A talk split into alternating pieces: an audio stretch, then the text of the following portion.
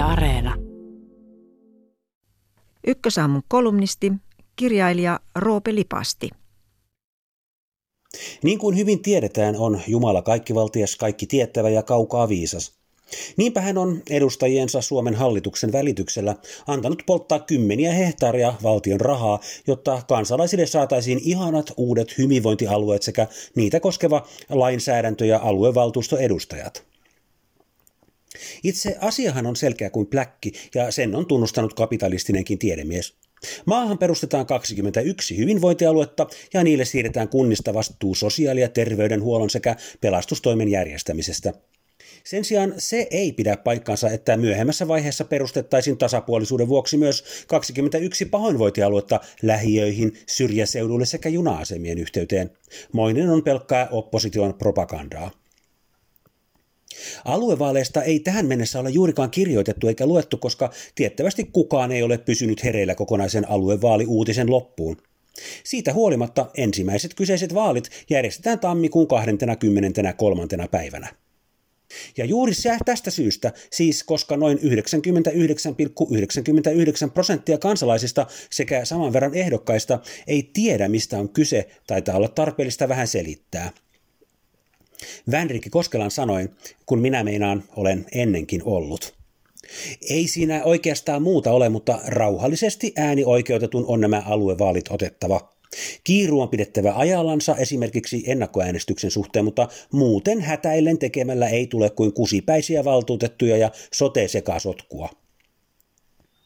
Kun sinne äänestyskoppiin menee, numero on piirrettävä selkeästi ja määrätietoisesti. Turhan hermoileminen ei edusta mitään, mutta ei sitä taas tarvitse ainoatansa kauppaamaankaan ruveta. Kyllä ne vassarit ja kokoomuslaiset ja kaikki siitä keskeltäkin sen mielellänsä ottavat, kun vaan saavat. Pelkoa ei pidä näyttää. Henkilöllisyystodistus mukaan ja tähtäin vaalivirkailijan vyön kohdalle, se on paras. Turhaan silmiin katsoa, se ei ole erityisen suomalaistakaan. On muistettava, etteivät ne ihmisiä kummempia ole nekään. Äänestysoikeutta ne tottelevat siinä kuin kaikki muutkin. On myös hyvä miettiä ennalta, kenelle äänensä antaa, ettei tule sitten hätä siellä kopissa, jos ehdokas vaikka vähän kääntää lupaustaan ja toimiikin toisin kuin on väittänyt. Kun oma aluevaltuutettu on sitten valittu, homma ei suinkaan ole valmis. Valtuutettuhan ei tiedä, mitä hänen odotetaan tekevän ja kun kuulee, luultavasti järkyttyy. Ideahan on, että perustamalla kokonaisen uuden hallinnon tason kulut vähenevät, hoitoon pääsy nopeutuu ja palvelut paranevat, mikä luonnollisesti on yhtä järjetön ajatus kuin kivilöiden laittaminen polunpieleen, kuten jo Rokka tiesi. Siksi pieni tsemppausrukous oman valtuutetun puolesta Honkajoen hengessä on enemmän kuin paikallaan. Varjele meitä poliitikkojen juonilta ja ennen kaikkea heidän älynväläyksiltään sekä lapsen uskoltaan. Terveyskeskuspaikkoja sekä hoitohenkilökuntaa voisi olla jonkin verran enemmän, mikäli sinulla on käyttämättömiä varastoja edes filippiiniläisiä sairastuneiden tarpeisiin. Anna siedettäviä ilmoja, ettemme vilustuisi ja joutuisi tekemään valintaa sotealueen eri palvelupolkujen välillä.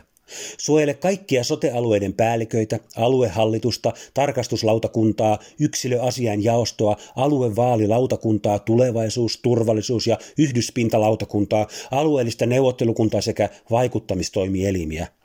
Muista virkamiehistä ei ole niin suurta lukua. Ja lopuksi yhteensä ja erikseen kun sotetila vihdoinkin vuosien taistelun jälkeen saadaan päätökseen, varjele noita aluehallitusten herroja ja rouvia, etteivät he löysi päätään, koska tuskin he itsekään tietävät, minne kuuluu mennä hoidettavaksi. Amen.